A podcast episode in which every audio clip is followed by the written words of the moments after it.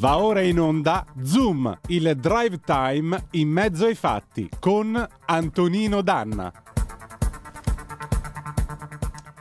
E diamo subito la linea ad Antonino Danna per parlare con lui, zero due sessantasei venti trentacinque ventinove, oppure via WhatsApp al tre quattro sei sei quattro due sette sette cinque sei. Bentrovato Antonino.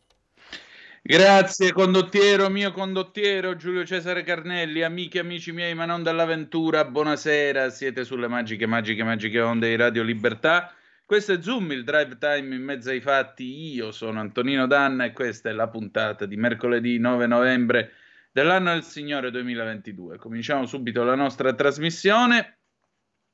Vi ricordo, come sempre, di dare il sangue, in ospedale serve sempre, salverete vite umane, chi salva una vita umana salva il mondo intero.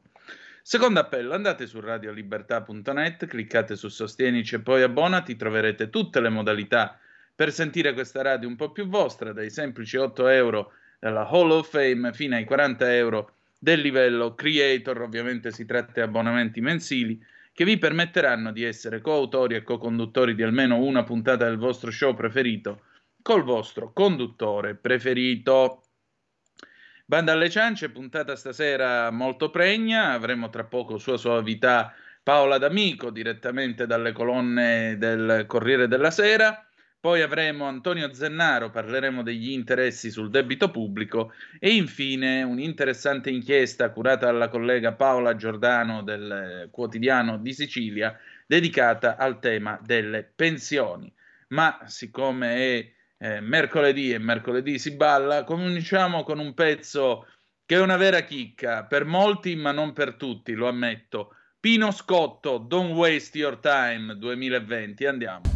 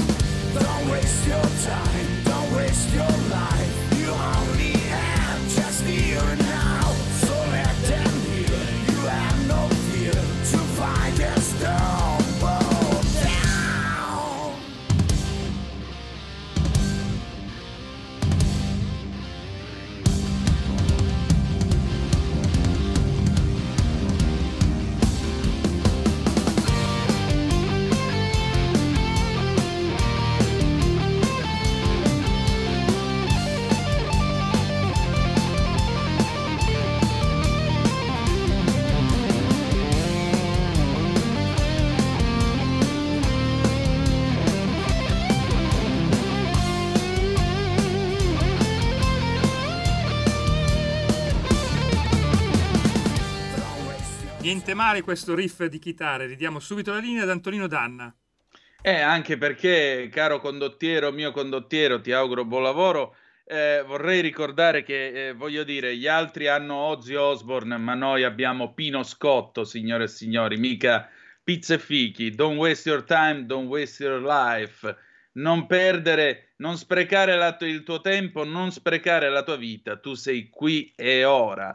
Questo è il succo di questo grandissimo pezzo del duemilaventi di Pino Scotto, uno che meriterebbe veramente di avere maggiore spazio e maggiore importanza, no, importanza no, diciamo così, rispetto e considerazione nella musica italiana, perché è uno che fa rock come Dio comanda e c'è poco da fare, ed è uno che di musica ne capisce e come. Allora, tre quattro sei sei quattro due sette sette cinque sei, se avete voglia di interloquire attraverso la zappa o il WhatsApp che dir vogliasi. A proposito, avete fatto nottata per il midterm, poi ne parliamo più tardi, ma adesso è il momento di sua soavità, Paola D'Amico. L'amica degli animali, con Paola D'Amico. Paola elegantissima, buonasera. Buonasera Antonino, buonasera a tutti i nostri radioascoltatori e radioascoltatrici. Io sono per il qui e ora di Pino, quindi sposo la, la causa. Eh, non ti facevo con un'anima da rock duro, però mi stai piacendo moltissimo, sappilo. Hai appena fatto allora diecimila punti bonus, Paola. Ah, questo, questo mi fa molto felice. Sì, sì, sappi eh... che in questo momento proprio si sente il flipper che fa bling bling bling, sta andando veramente in tilt, ma... Questa, quest'anima rocchettara di Paola D'Amico io ammetto che eh. mi ha sorpreso piacevolmente. Allora, proprio perché non dire. dobbiamo sprecare tempo, Paola, di che cosa parliamo stasera? Eh, ti ho già girato l'immagine, se tu eh puoi sì. montarle su Facebook, e sì. parliamo di quello di cui avevo anticipato la settimana scorsa, di come accogliere e dare un aiuto, diciamo, per l'inverno, per sopravvivere durante l'inverno a tutti gli animaletti selvatici, uccellini selvatici che rimangono qua, che non migrano.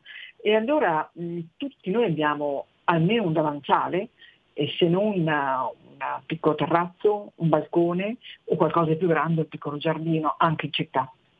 E tutti noi quindi possiamo contribuire alla, a rendere la vita più facile per questi uccellini. Diciamo che a seconda dello spazio che abbiamo a disposizione, come dice sempre un naturalista milanese Guido Pinoli, passiamo dal fast food alla trattoria che finì con l'agriturismo, però qualcosa possiamo donare agli, agli animaletti. E ricordiamoci che ci sono due forme di, di alimentazione molto amate, sono le briciole dolci e i semi. Poi in un secondo step possiamo pensare anche alle palle di grasso e mischi di semi, ma intanto pensiamo che ogni volta che troviamo delle briciole dolci o dei semini, teniamoli da parte. Il periodo di cui parliamo, che dobbiamo cercare di coprire, va da San Martino, undici novembre, che è già passato, già è qui praticamente, a San Giuseppe, diciannove marzo. Prima e dopo i piccoli volatici ce la faranno a trovare cime d'abbondanza. Ma in questo periodo noi dobbiamo cercare di aiutarli, compensare la loro dieta. C'è un'altra cosa che dobbiamo veramente sempre ricordare. Io ho visto l'esperimento che ha fatto mia mamma ed è, ed è così. Eh, mia mamma non ha ancora dato nella sua piccola isola pane secco e volatili. Loro sono arrivati, hanno ricordato, bussavano, picchiettavano il vetro della sua cucina.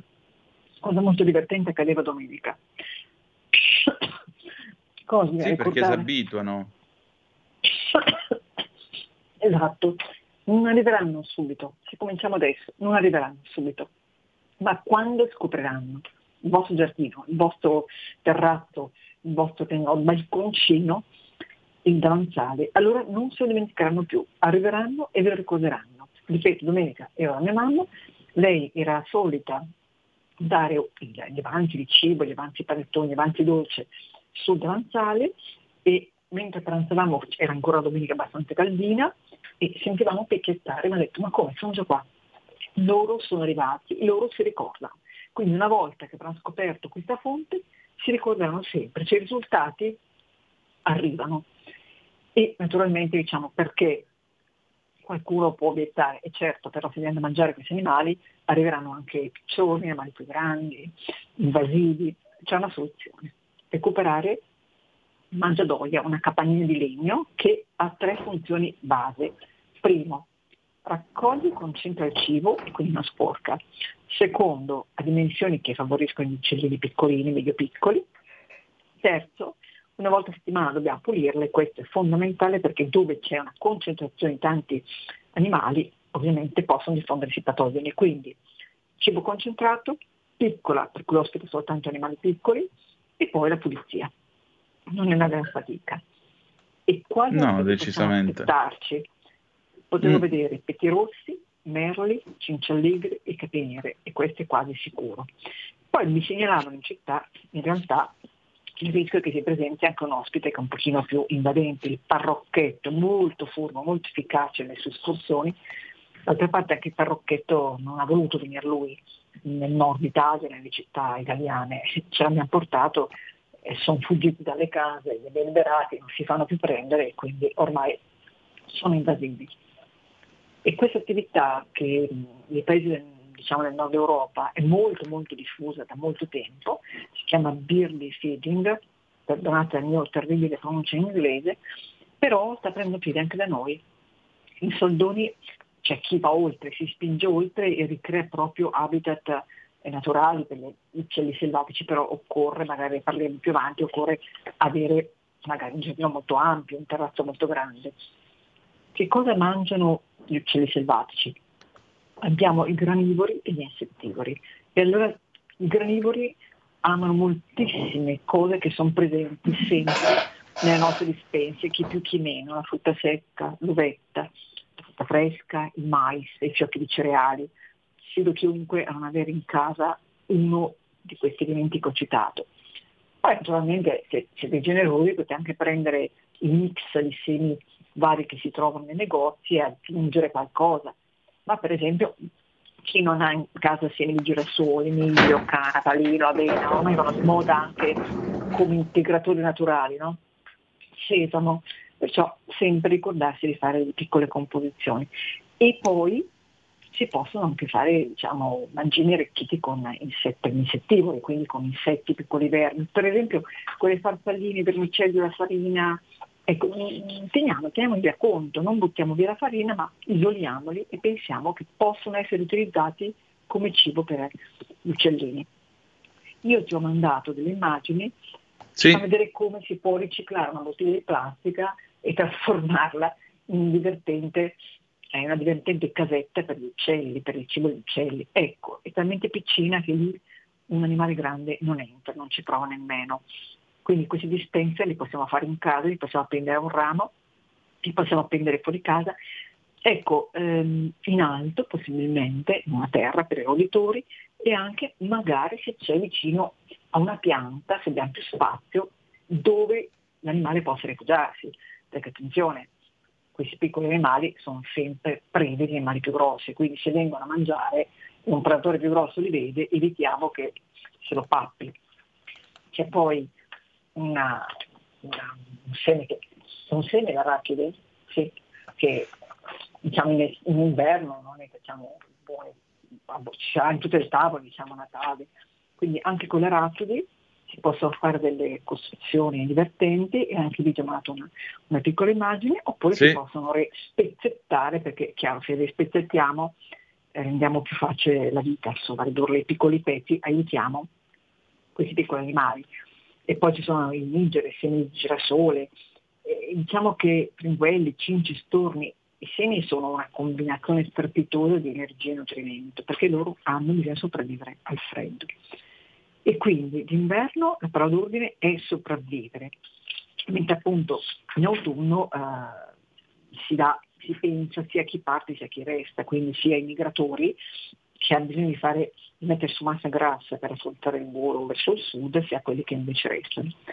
E poi, poi c'era sempre il messaggio, adesso che si comincia a mangiare qualche dolcetto in più verso il Natale, ricordarsi che nulla va buttato, perché sono tutti cibi molto grassi, molto ricchi di burro, e per loro è, è preziosissimo per fare scorta di calorie.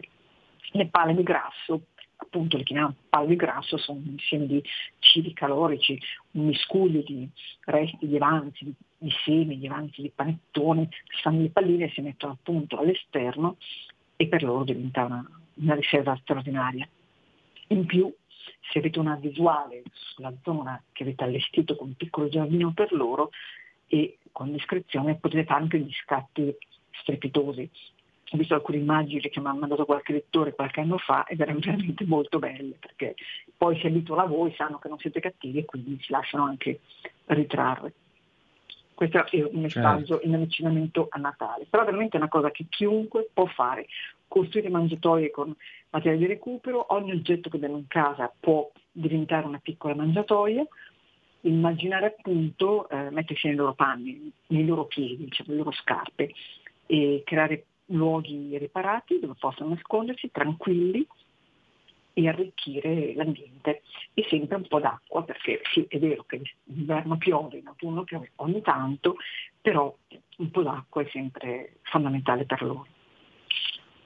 Che meraviglia, tanto, che meraviglia davvero, Paola. E più che altro, preparando queste voliere in questa stagione che comunque è fredda, ci possiamo aspettare qualche ospite o dovremo aspettare la primavera per forza?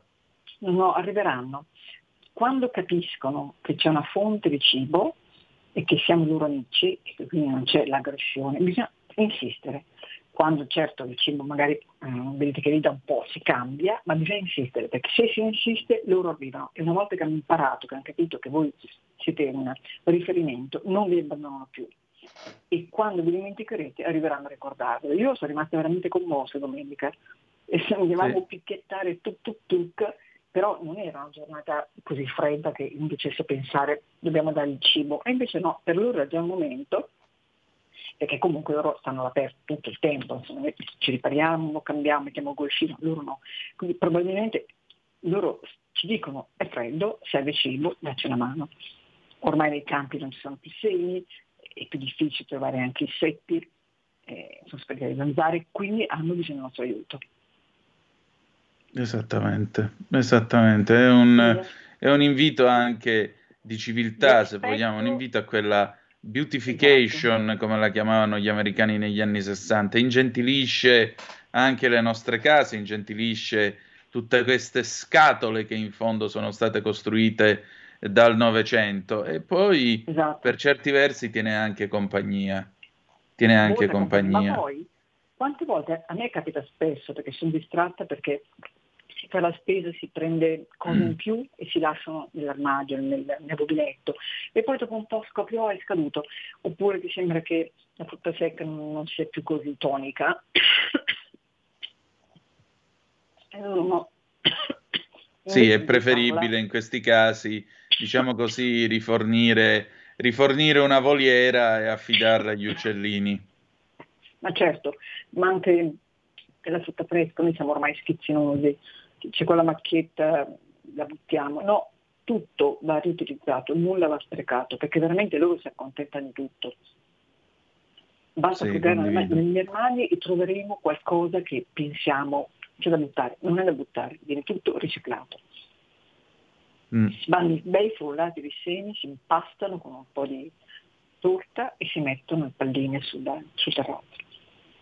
Vediamo se qualcuno dei nostri ascoltatori o delle nostre ascoltatrici ha realizzato questa sorta di area di servizio per gli uccellini. zero due sei sei due zero tre cinque due nove oppure tre quattro sei sei quattro due sette sette cinque sei se avete voglia di voler intervenire attraverso il telefono oppure attraverso la, eh, la zappa, naturalmente. È interessante notare appunto questa, questa sorta, diciamo, mi viene quasi la citazione evangelica, no? Quando dice gli uccelli del cielo non hanno, non hanno dove posare il capo, eppure ci pensa, ci pensa il Padre, e tante volte ci pensa anche attraverso qualcuno che ha la voglia di, di preparare una voliera, di preparare qualcosa per accoglierli, e anche assistere a queste cose un po' così divertenti, quando picchiano appunto con, eh, con il becco contro il vetro, perché siamo qua, è ora di,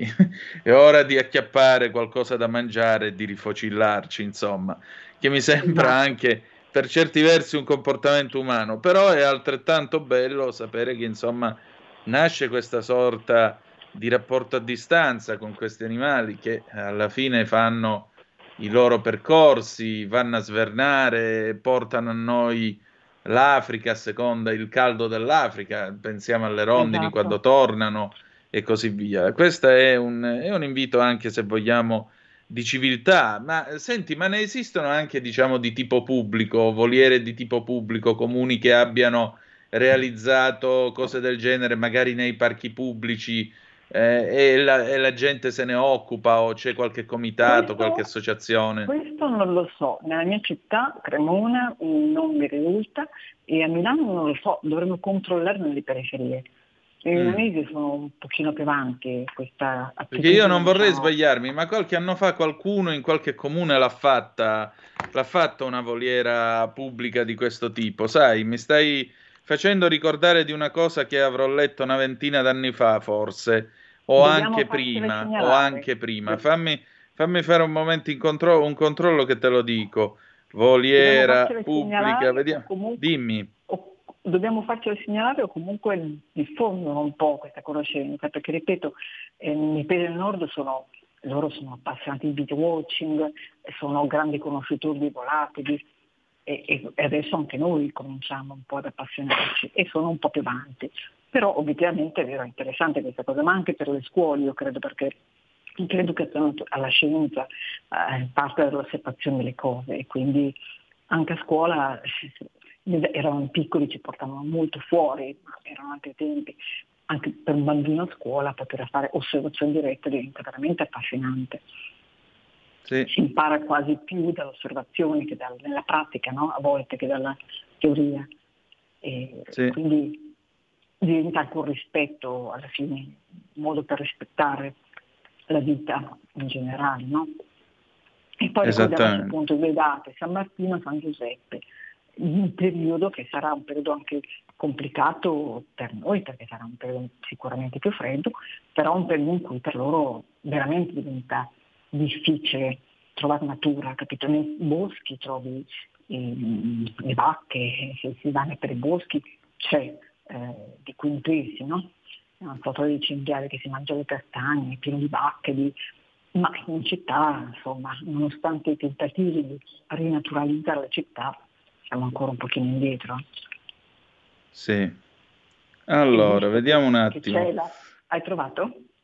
Sì. Allora, intanto a Busalla c'è, la comu- c'è una voliera comunale, e un'altra, un'altra, vediamo un po', questa è a Villasanta, c'è un'associazione di promozione sociale che si chiama La Ghiringhella, e loro hanno questa voliera in un parco a Villasanta, ebbene sì, Monza e Brianza. L'homepage del nostro sito la presenta senza, senza esitazioni come hotel a cinque stelle per pennuti di varie specie, autoctone, autoctone soprattutto. C'è da aggiungere, a conferma di quel pizzico d'enfasi, che la voliera della Ghiringhella ha dato nel tempo ampia conferma delle qualità, soprattutto per quanto concerne matrimoniale e suite. Anno dopo anno il tasso di gradimento delle coppie di pennuti hanno messo nido in voliera e si è toccato con mano. Pulcini pimpanti, nuovi arrivi. Eh, ci sono fringuelli, lucherini, cardellini, ciuffolotti e del resto c'erano pochi dubbi. Indirizzo via Bruno Buozzi sei a Villasanta, Monza e eh. Brianza, nel parco quindi comunale, immagino. Bene, me ne Sono compiaccio, vedi che c'era, vedi che mi bravissimo, ricordavo che c'era una... una... Sì, sì, sì. E questo è, secondo me, è un grande segno di civiltà, perché veramente diventa un aiuto alla natura, ma diventa anche molto educativo per tutti. Però io credo che questi animaletti possono arrivare anche sul vostro terrazzo. Io ho soltanto un piccolo davanzale minuscolo, e dove non ci sta nemmeno una piantina, però il contributo lo do. Poi purtroppo vengo a Milano e non sono lì a controllare se bussano al vetro. Spero di sì, perché normalmente il davanzale poi resta pulito, quindi... Certo.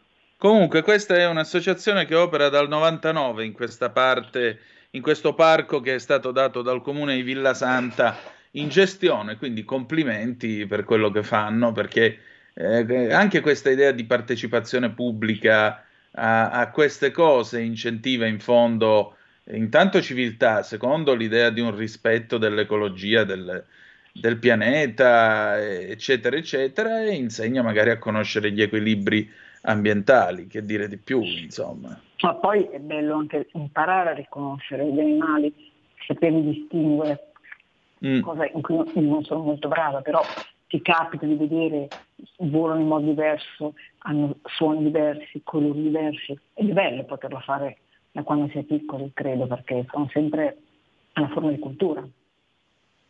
Importante. Questo mi sembra, mi sembra evidente, anche perché se no veramente qui finiamo come quelli che una volta restò famoso questo aneddoto raccontato da Camilleri di, di questo ragazzino che venne chiamato alle elementari a spiegare come fosse fatto un pollo, e lui scrisse che il pollo era fatto di sei cosce che si trovava al supermercato. Quindi, siccome purtroppo in mezzo a catrame e cemento, per citare Celentano, c'è chi magari un pollo vero non l'ha mai visto e non ne è stato neanche beccato da bambino, e allora la cosa effettivamente diventa, diventa un po', un po' preoccupante. Però, e poi, no. e poi teniamo presente che il futuro, leggevo adesso uno studio, eh, l'inurbanizzazione eh, crescerà ulteriormente, quindi nonostante le città di borghi, di vita naturale, di campagna, in realtà le tendenze nei prossimi decenni saranno di ampliare ulteriormente le città e la gente si concentrerà ancora di più in città, quindi o ce le teniamo buone per quanto ci possa andare e ci creiamo degli angolini di vita naturale, altrimenti è veramente durissima, non sì. solo per gli animali ma anche per noi. Sì, decisamente. Tra l'altro, tra l'altro, visto che siamo di urbanizzazione, in Italia imparano bene a conoscere i cinghiali. Okay. Purtroppo. Allora dappertutto. Eh, e se arrivano è sempre colpa nostra, ribadiamo. Certamente, certamente. Questo Così. è anche, anche per chi dà da mangiare nei boschi alle volpi, agli animali selvatici, perché è convinto che no, gli animali selvatici vanno lasciati a fare gli animali selvatici, non si deve dare loro da mangiare. No, no. Eh, può sembrare crudele, ma in realtà è fare i loro interessi. E niente Paola, noi siamo arrivati in fondo a questo nostro noi dobbiamo, spazio. Io... Esatto. Noi dobbiamo darci delle piccole prede, cioè anche qui noi diamo cibo a dei selvatici, però è una differenza sostanziale, sono piccoli, sono minuscoli e sono prede prevalentemente. Quindi dobbiamo certo. aiutare questi a sopravvivere, perché altri predatori sono molto più ingombranti. I parrocchetti se la, se la cava da soli, sono molto aggressivi, sono molto ma, piccoli eh, passerotti. Decisamente diciamo. Se la cava da solo. Va bene, grazie. Grazie a te Paola, noi ci ritroviamo allora mercoledì prossimo, va bene? Senz'altro, ciao, grazie mille. Ciao, Antonino. Un abbraccio, grazie, ciao. Stai ascoltando Radio Libertà, la tua voce libera, senza filtri né censure, la tua radio.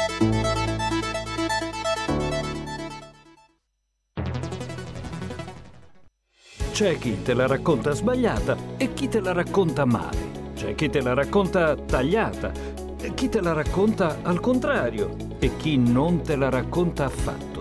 Q D S te la racconta giusta. Ogni giorno la tua terra, il suo presente, le sue attese, la sua volontà di rinascita. Leggi, abbonati, scegli il Quotidiano di Sicilia. L'informazione giusta per crescere insieme.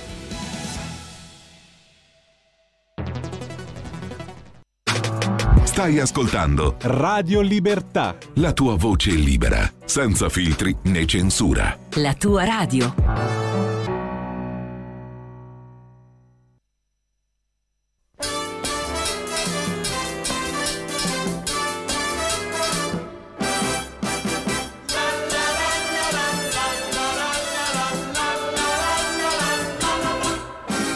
Soldi, soldi, soldi, quanti soldi, lodati siano i soldi, i beni. I soldi perché chi ha tanti soldi vive come un pascià e a piedi caldi se ne sta. Viva i soldi! Soldi, soldi, ovvero papabraschi, ti danno donne e whisky, salute e figli maschi, perché chi ha tanti soldi vive come un pascià e a piedi caldi se ne sta. Viva i soldi! Prendi Spandi, spendi, non domandare da dove provengono. E dindi, e tanti dindi, che nelle tasche ti fanno din din din. Oh, soldi, soldi, soldi, tocca sana di questa quotidiana battaglia della grana, perché chi ha tanti soldi vive come un pascià e a piedi caldi se ne sta. Viva i soldi! La, la, la, la, la.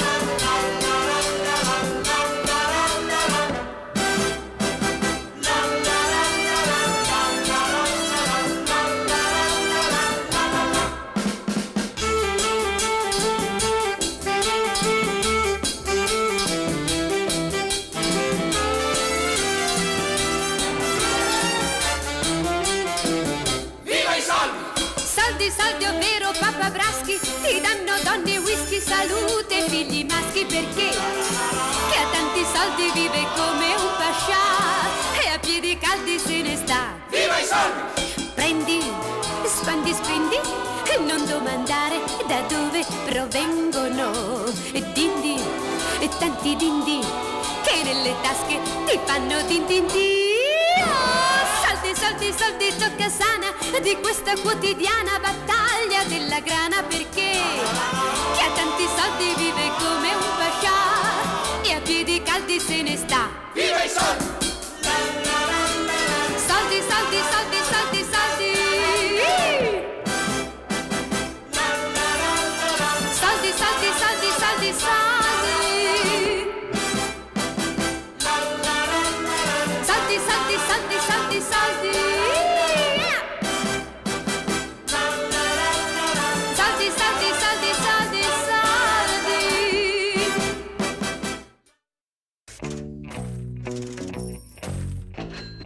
Va ora in onda Conto Corrente, economia e finanza per tutti. Conduce Antonio Zennaro.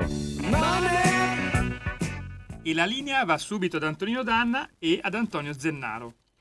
Grazie condottiero, mio condottiero. E allora siete sempre sulle magiche, magiche, magiche onde di Radio Libertà. Questo è Conto Corrente. Betty Curtis nel millenovecentosessantuno cantava "Spendi, spandi e be- spendi, non domandare da dove provengono". Qua non solo c'è da chiedersi da dove provengono, ma soprattutto dov'è che vanno, anche perché stasera noi parliamo di un tema drammatico: gli interessi sul debito. Antonio Zennaro, maestro, ci sei? Antonino, buonasera, buonasera a tutti gli ascoltatori di Radio Libertà. Mi scuso, ma sono in viaggio per lavoro, quindi non posso essere con l'immagine presente, ma con lo spirito è sempre via telefono, con la voce eh, ci sono. E un tema importante, sì, è uscito una serie di articoli su, sui giornali, sui media, eh, quest'anno la NADEF lo conferma, eh, ahimè avremo un aumento del costo, lo Stato italiano, la Repubblica Italiana avrà un costo del più ventidue per cento degli interessi sul debito. Questo significa Eh, soldi che potevano essere destinati a altro, spesa sociale, taglio tasse, infrastrutture, pensioni, eh, dovremmo invece dedicarli a ripagare i, gli interessi sul debito. Questo pone ovviamente un problema di bilancio e con anche, devo dire, grande schiettezza l'ha posto sia le commissioni parlamentari, ma anche Eh, nel documento il ministro dell'economia Giancarlo Giorgetti, lo stanno anche dicendo insomma gli uomini e donne della Lega al governo. C'è una bella intervista anche di Claudio Durigo, insomma, che spiega come il governo si sta adattando a questa situazione che, lo ricordiamo, provocata da questo aumento generalizzato dei tassi di interesse a livello di paesi occidentali, capitanazzo dalla Fed americana, ma che ha riflessi anche con la nostra Banca Centrale Europea, con le posizioni di Lagarde, che quindi stanno aumentando passo dopo passo il tasso di interesse.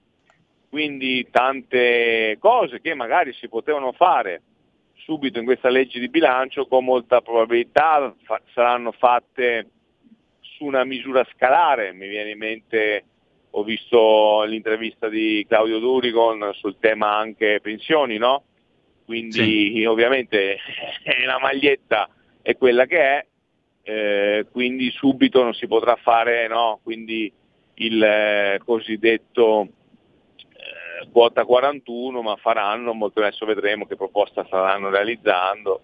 Però devo dire che la Lega sta portando avanti, no, il forfettario per le partite I V A a ottantacinque novanta mila euro, cioè quindi si cerca di fare quello che si può con i soldi che ci sono in cassa. Ragionamento invece da aprire, qualcuno me l'ha scritto anche su Twitter quando ho postato, no, questi articoli, eh, adesso cosa fate, quali sono le soluzioni, no, su questo aumento del costo del denaro, del costo degli interessi sul debito. Beh, eh, il tema è incentivare eh, chi detiene il debito italiano a mantenere quel debito per medio e lungo termine. Perché qual è il problema? Il problema è la speculazione. Il problema è che ogni tot di tempo la Repubblica Italiana, come gli altri paesi, eh, non è che Stati Uniti, Inghilterra, Francia, Germania, Giappone, devono andare sul mercato per finanziarsi, e questo ovviamente provoca, provoca ovviamente tutta una serie di temi, l'affidabilità del paese, no? Un governo che deve parlare ai mercati. Però se noi avessimo sempre di più un incentivo a, magari ad esempio eh, l'apposto Giulio Centemero, una vecchia proposta della Lega, però sostanzialmente incentivare quei risparmiatori privati che quindi comprano all'emissione del titolo di Stato e detengono fino a scadenza, quindi evitando operazioni di speculazione, o stessa cosa, investitori di medio e lungo termine, grossi investitori come i fondi pensione, come i fondi le casse di previdenza, quindi tutto il mondo della previdenza, investitori che hanno un orizzonte di medio e lungo termine perché devono pagare le pensioni. Magari è vero che sui titoli di Stato si paga una tassazione più bassa, però incentivare il mantenimento e quindi dare un premio a chi mantiene a scadenza, questo aiuta a stabilizzare tutta eh, quella speculazione che invece no, in periodi ti può mettere in difficoltà, e quindi far aumentare questo costo sugli interessi. Questa può essere una strada, altre strade possono essere quelle ovviamente di attuare politiche di bilancio eh, no, che consentano un po' di, di ridurre il debito, però eh, sapete bene com'è la situazione, quindi no, gli aiuti vanno dati e quindi ad esempio l'austerity a me non piace come modello, preferisco magari che andiamo a incentivare e andare a colpire la speculazione. Però non è che possiamo fare il discorso no, tassiamo la speculazione, e poi uno eh, esce dall'Europa, si apre il fondo a Singapore e la fa lo stesso la speculazione. Quindi forse dare degli incentivi fiscali ti aiuta a aumentare, ovviamente stabilizzare i detentori di debito sovrano, e ci aiuterebbe magari a ridurre questa pressione che c'è oggi, c'è con l'aumento dei tassi di interesse sul debito sovrano italiano, che lo ricordo è un debito che non ha mai fatto default nella storia della Repubblica Italiana, ma anche del regno eh, antecedente alla Repubblica. Altro tema eh, che è stato sollevato in questi giorni, devo dire a livello europeo, quindi mh, finalmente qualcuno si sveglia.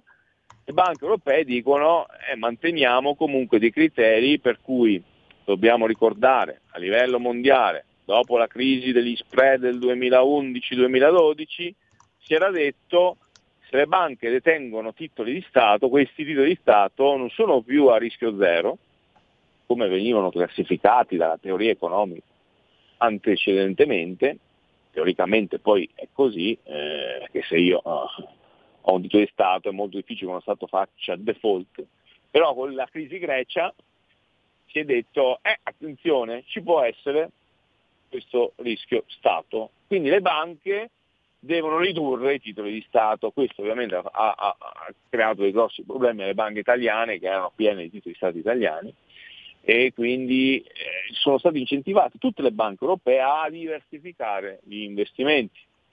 Però è anche vero che se le banche stanno dicendo i tassi di interesse sui titoli sono buoni, eh, devo magari andare a investire su roba più rischiosa, magari se la normativa mi permette di mantenere titoli di Stato, adesso la sto semplificando, questo ovviamente aiuta il sistema Italia, aiuta eh, Italia non solo, Europa, aiuta a collocare i paesi a un prezzo magari più basso, i titoli, quindi un altro aiuto che si potrebbe fare, e questo a costo zero, è più che altro di controllo amministrativo per eh, ridurre questa pressione sui titoli di Stato che c'è, quindi inutile negarla. Poi questa strategia della B C E porterà frutti positivi per l'Italia, per l'Europa? Eh, qualche dubbio c'è, qualche dubbio ormai lo stanno ponendo anche le banche, c'è anche stato un intervento del presidente dell'A B I, l'associazione bancaria, ma su questi, su questi temi, eh, quindi forse Lagarde sta un po' tirando troppo la corda? Certo. Sì, e, e quindi dovrebbe un po' magari ascoltare gli operatori, ascoltare gli stati che poi sono quelli che vivono tutti i giorni la realtà. C'è qualche telefonata? Tu, Antonino? Sì, quando... abbiamo due zappe in realtà che okay, sono arrivate. Vai, vai, vai, vai. Allora, la prima. Ancora con patti di stabilità o stupidità, ma se l'Europa ha messo i paletti su tutto è ora di uscire dall'euro e dall'Europa. Basta. Salvini, basta euro, che vergogna, Meloni, non siamo stupidi. Poi ancora, l'euro ci ha rovinato, l'Europa ci lascia i migranti, si inventa regole assurde, il patto del pareggio in bilancio e così via, mette il naso ovunque, Meloni serva anche tu, che pena. Quindi che si fa? Si esce dall'euro e poi si fa una fine peggio della Grecia, Antonio?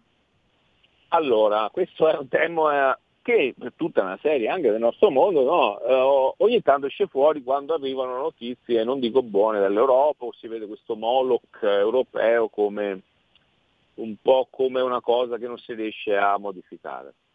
Allora, mm. partiamo da un presupposto, che l'euro e la politica della B C E era quella di evitare in tutti i modi l'inflazione. Oggi, ahimè, ci troviamo con un'inflazione.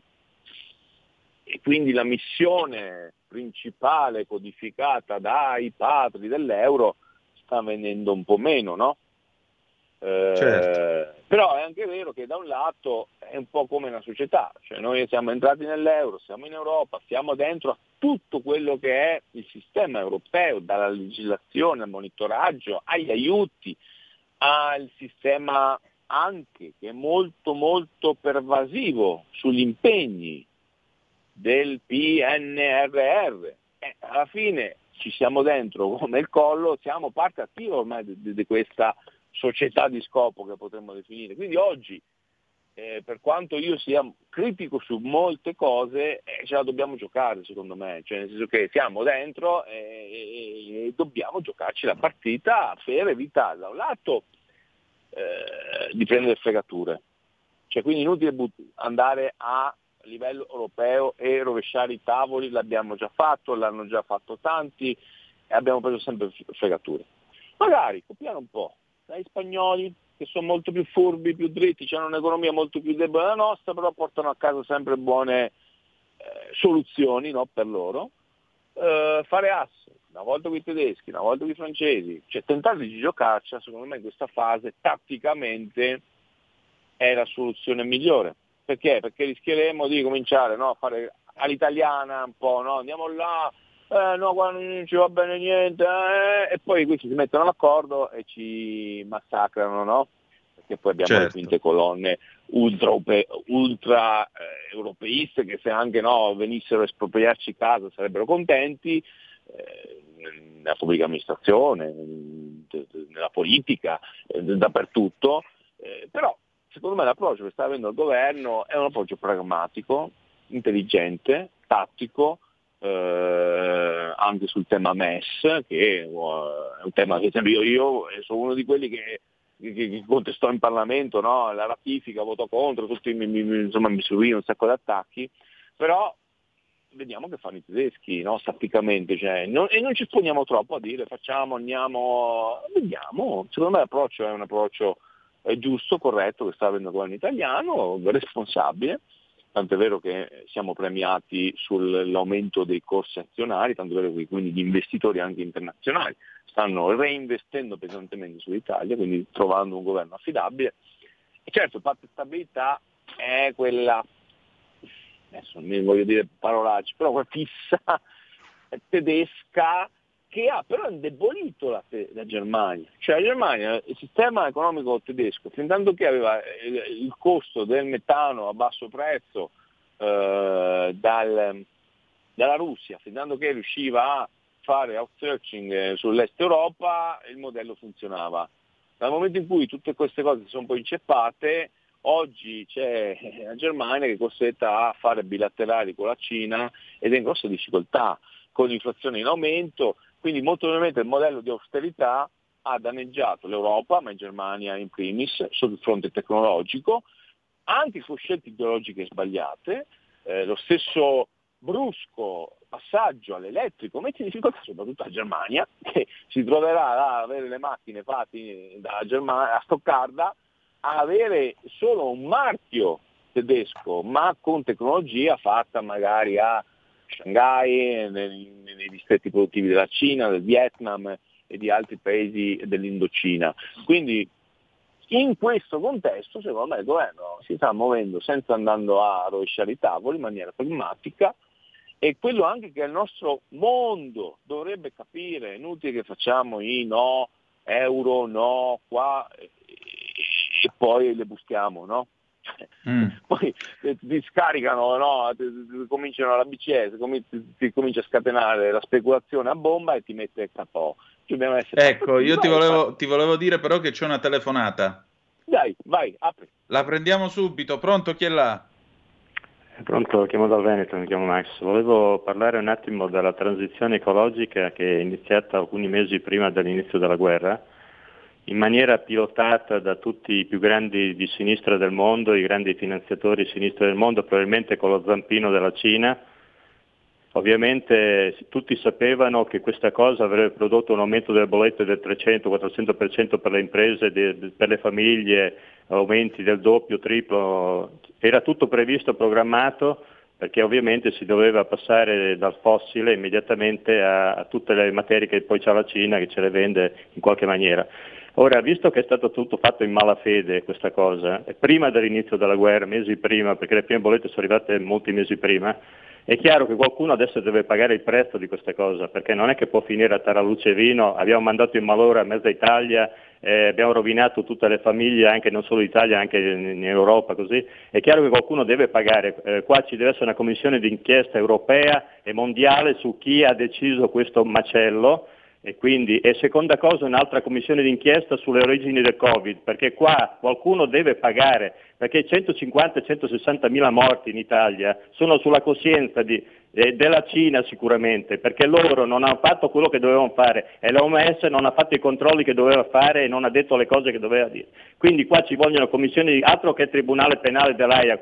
Ah, ter- Tribunale Penale dell'Aia per, per queste per faccende economiche, per, per truffe mondiali, per questa roba qua. Qua ci vuole il Tribunale Mondiale dell'Aia, tutto qua. Grazie tante. La commissione d'inchiesta sul Covid è prevista dal programma del centrodestra e peraltro ci sa- sarà istituita nel corso di questa legislatura.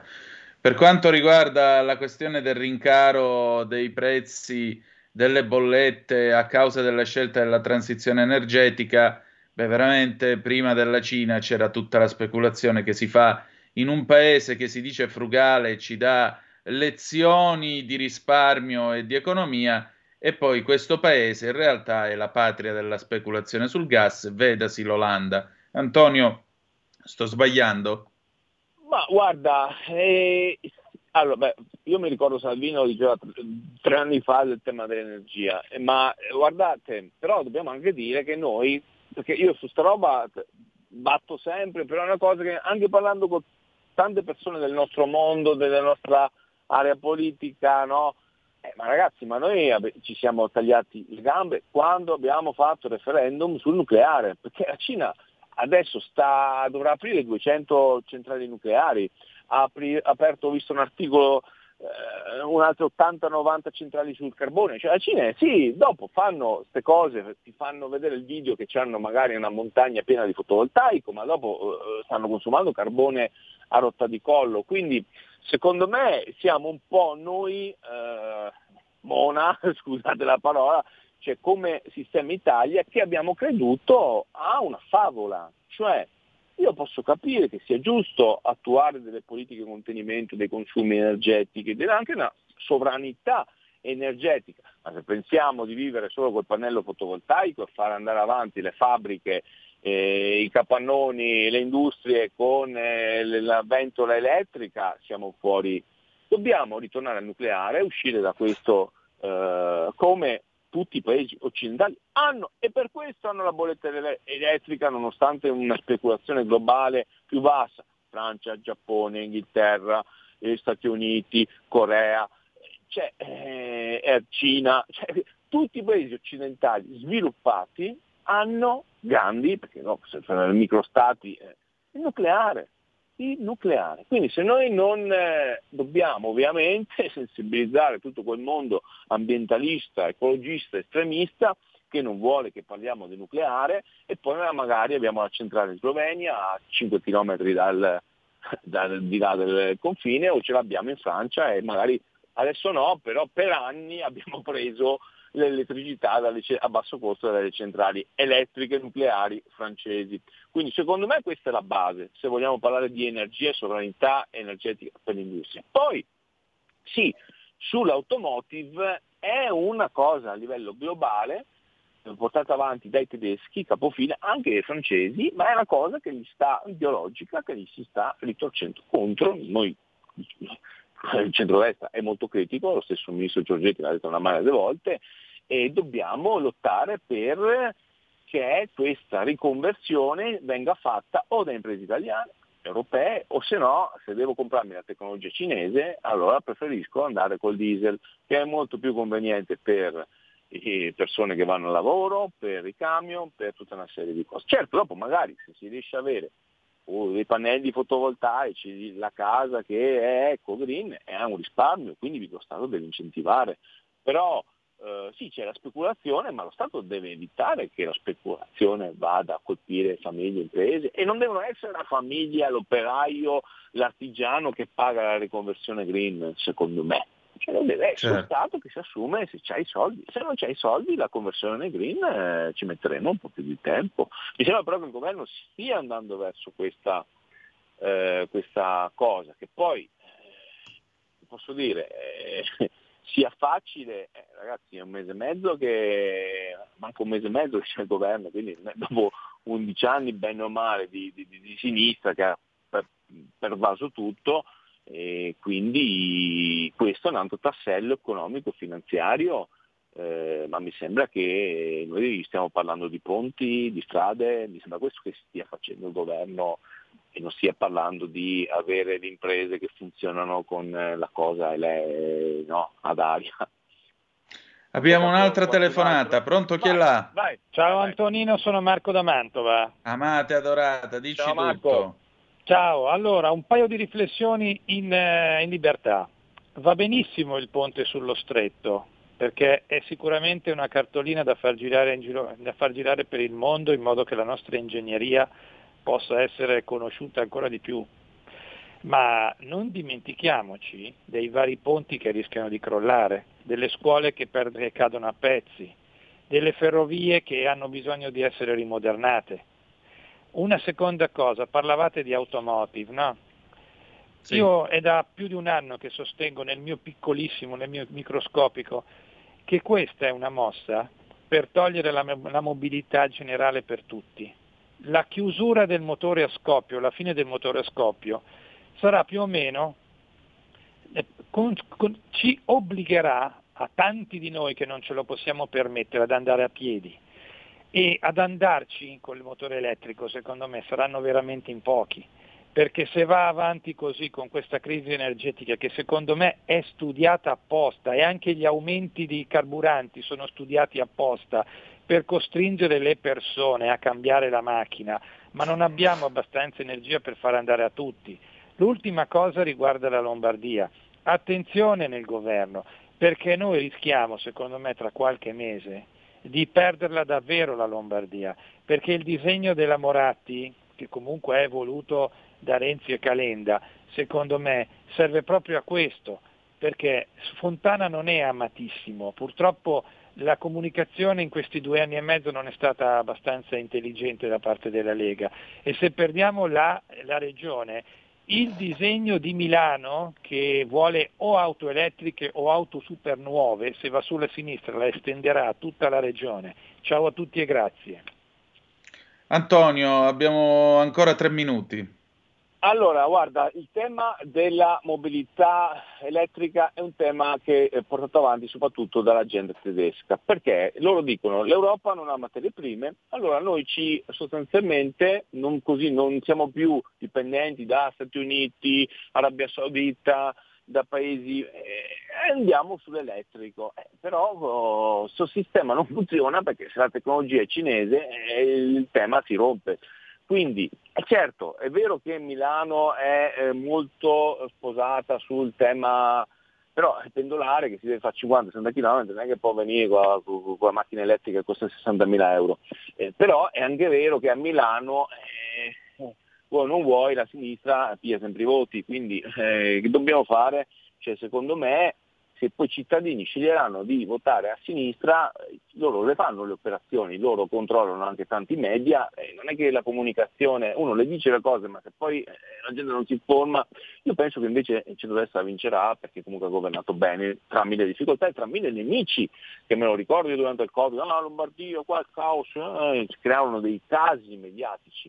Certamente eh, dobbiamo avere una priorità. La priorità è che il pendolare non può pagare sessanta settanta mila euro per farsi la macchina elettrica, o se no, perché l'idea anche di questi super elite milionari, miliardari, dice ok, no, non c'è la possibilità di comprarti la macchina, te la noleggi, c'è il noleggio, no, non avrai più nulla eh, di proprietà e sarai felice. Questo sistema qua non può matematicamente funzionare, quindi dobbiamo tutelare sempre, comunque, piccole attività, a piccola impresa, l'artigiano, l'operaio. Questo è un modello che funziona, funziona negli ultimi settanta anni, classe media e chi è in difficoltà gli va dato un aiuto, se no rischiamo di avere i multi, multi, multi miliardari e la povertà diffusa. Tonino, grazie di questo spazio, ringrazio chi è intervenuto, sempre e comunque viva Radio Libertà, alla prossima settimana. Grazie Antonio, un abbraccio, sigla. Avete ascoltato Conto Corrente.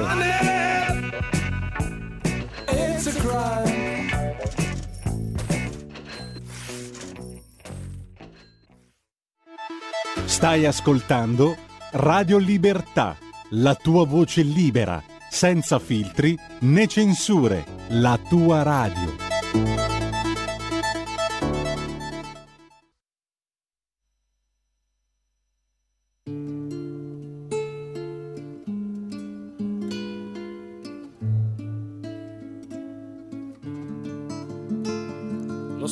D'altro il muro che ogni suono fa passare, l'odore quasi povero di roba da mangiare, lo vedo nella luce che anch'io mi ricordo bene, di lampadina fioca quella da trenta candele, fra mobili che non hanno mai visto altri splendori, giornali vecchi ed angoli di polvere e di odori, fra i suoni usati e strani dei suoi riti quotidiani, mangiare, sgomberare, poi lavare piatti e mani.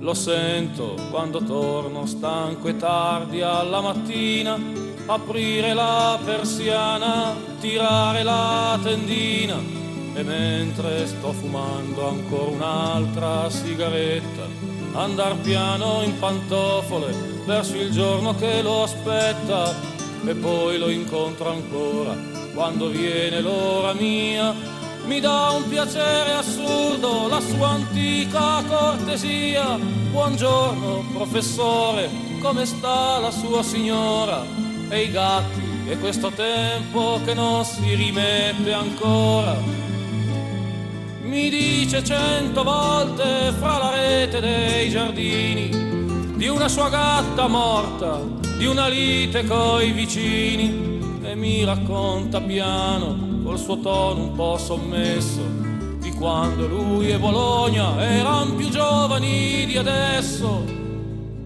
Io ascolto i miei pensieri, corro indietro alla sua vita, a tutti i volti visti dalla lampadina antica, a quello dove solito di polvere e di muffa, a tutte le minestre riscaldate sulla stufa, a quel tic-tac di sveglia che enfatizza ogni secondo, a come da quel posto si può mai vedere il mondo, a un'esistenza andata in tanti giorni uguali e duri, a come anche la storia sia passata fra quei muri. Io ascolto e non capisco e tutto attorno mi stupisce la vita come è fatta e come uno la gestisce, e i mille modi e i tempi, poi le possibilità, le scelte, i cambiamenti, il fato, le necessità. E ancora mi domando se sia stato mai felice, se un dubbio l'ebbe mai, se solo oggi si assopisce, se un dubbio l'abbia avuto poche volte oppure spesso, se è stato sufficiente sopravvivere a se stesso. Ma poi mi accorgo che probabilmente è solo un tarlo di uno che ha tanto tempo ed anche il lusso di sprecarlo. Non posso, non so dir per niente se peggiore sia, a conti fatti la sua solitudine o la mia. Diremo forse un giorno, ma se stava così bene, avrà il marmo con l'angelo che spezza le catene, coi soldi risparmiati, un po' perché non si sa mai, un po' per abitudine e son sempre pronti guai. Vedremo visi nuovi, voci dai sorrisi spenti, piacere mio son lieto, eravate suoi parenti. E a poco a poco andrà via dalla nostra mente piena soltanto un'impressione che ricorderemo appena.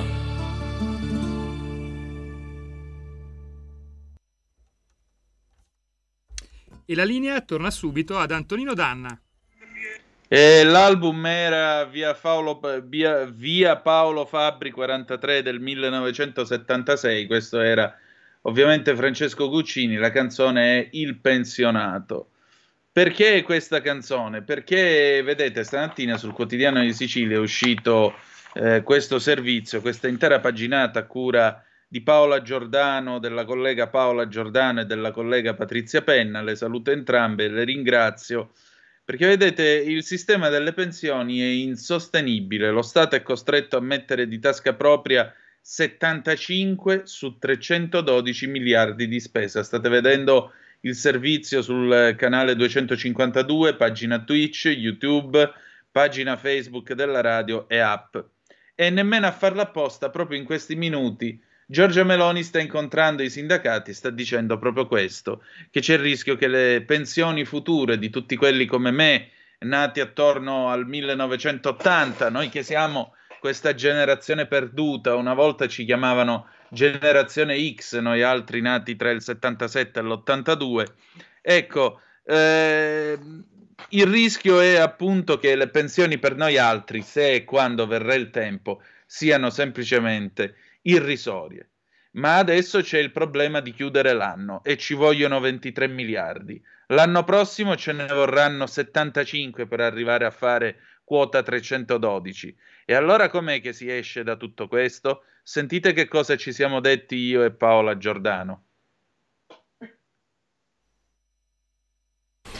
Allora, questa sera Zoom, io ho il piacere di avere una giovane e brava collega del Quotidiano di Sicilia che si chiama Paola Giordano. Sapete che Radio Libertà e il Quotidiano di Sicilia hanno in corso questa eh, credo interessante collaborazione, anche perché il Q D S è un quotidiano che eh, oltre alla presenza al mattino all'interno della rassegna stampa, che vi ricordo essere curata dal nostro Giulio Cainarca, dal nostro direttore, beh, eh, il Q D S si distingue per le inchieste che eh, porta a termine. Nel numero di stamattina, che avete ascoltato in eh, diretta eh, appunto stamattina alle sette e mezza, c'è questa inchiesta a cura di Paola Giordano insieme con la collega Patrizia Penna, che è già stata nostra ospite qui a Zoom. Sentite un po': le pensioni, il sistema delle pensioni è un sistema insostenibile, lo Stato è costretto a mettere di tasca propria settantacinque miliardi su trecentododici complessivi di spesa. Eh, e allora mh, tra l'altro eh, qui ci sono dei dati che peraltro scattano una fotografia impietosa del, del welfare italiano, perché c'è inflazione, rivalutazione degli assegni pensionistici ma non degli stipendi, insomma è un'Italia di diseguali. Paola, qual è il punto soprattutto più grave di questa situazione? Ben trovata e benvenuta tra noi a Zoom. Intanto buonasera a tutti i radioascoltatori e grazie per l'ospitalità e per l'opportunità. Bene, il tema che abbiamo affrontato nell'inchiesta di oggi è una questione spinosa eh, che è frutto appunto di un'indagine che abbiamo condotto basandoci su dati eh, ovviamente certificati dal, dall'I N P S eh, che mostrano appunto, come mh, accennavi tu, un, uh, un scenario abbastanza drammatico eh, per, eh, anche per i conti del, dello Stato.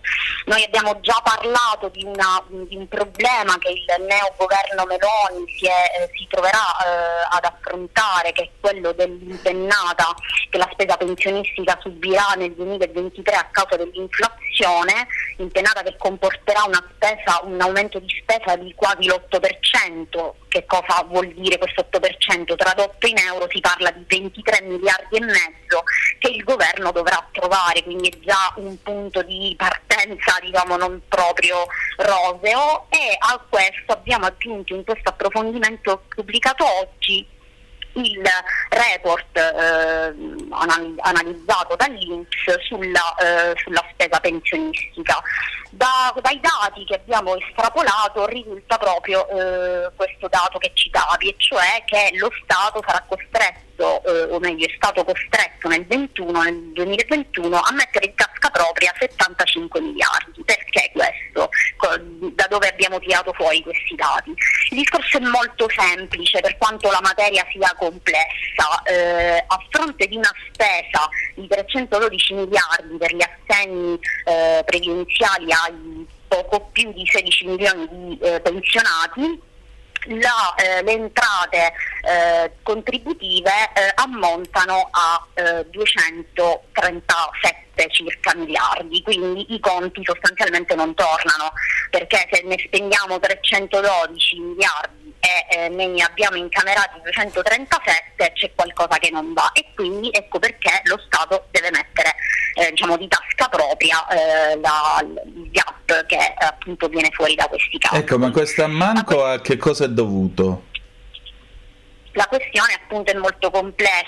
Il, il governo Meloni è in questi giorni, in queste ore, alla ricerca di una soluzione per risolvere ehm, un problema che è quello di non tornare alla legge Fornero, alla, alle regole che, eh, legate diciamo alla legge Fornero, perché le misure attualmente vigenti in tema di pensioni, quindi mi riferisco a quota centodue, scadranno il trentuno di dicembre di quest'anno e ovviamente non ci sono i margini di Eh, come risorse e come tempistiche per affrontare l'argomento in maniera strutturale, quindi il governo sta cercando di eh, porre un rimedio. Si parla di questa eh, famosa quota quarantuno, che dovrebbe essere quarantuno anni di contributi versati, è un requisito anagrafico sulla quale ancora non è stato trovato un accordo, ma è chiaro che eh, ci sono questi numeri che pesano come macigni sul bilancio e, eh, e e questo dimostra che il nostro sistema pensionistico così com'è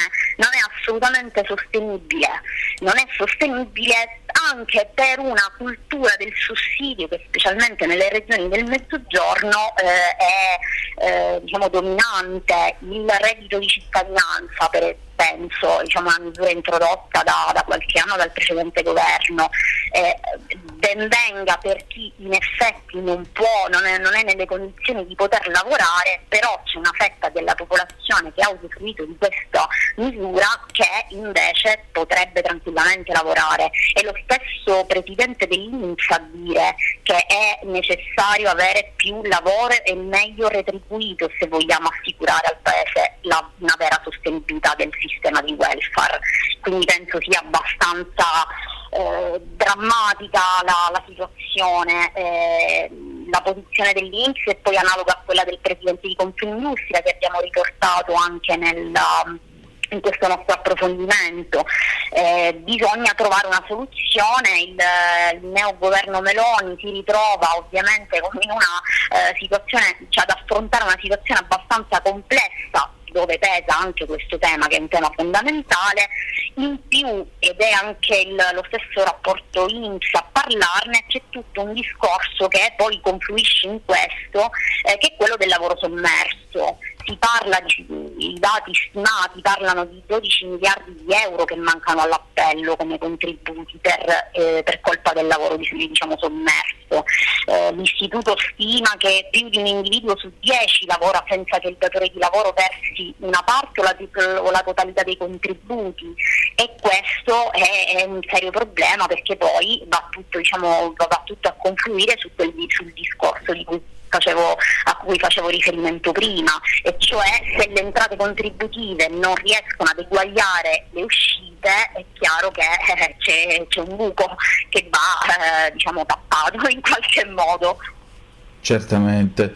Ecco, eh, in tutto questo, tra l'altro, nel, eh, già adesso lo Stato deve, il tredici di ottobre scorso avete scritto il fatto che sono necessari ventitré virgola cinque miliardi di corsa di corsa di corsa per eh, reperire ovviamente fondi mancanti sulla spesa pensionistica. Adesso aumenta ancora per questo impatto eh, delle, dell'inflazione. Come si fa a costruire un sistema pensionistico che sia sostenibile a questo punto? Soprattutto, Fratelli d'Italia si è presentata alle elezioni parlando di riduzione del cuneo fiscale eh, per quanto riguarda il costo del lavoro e così via. Come si può fare?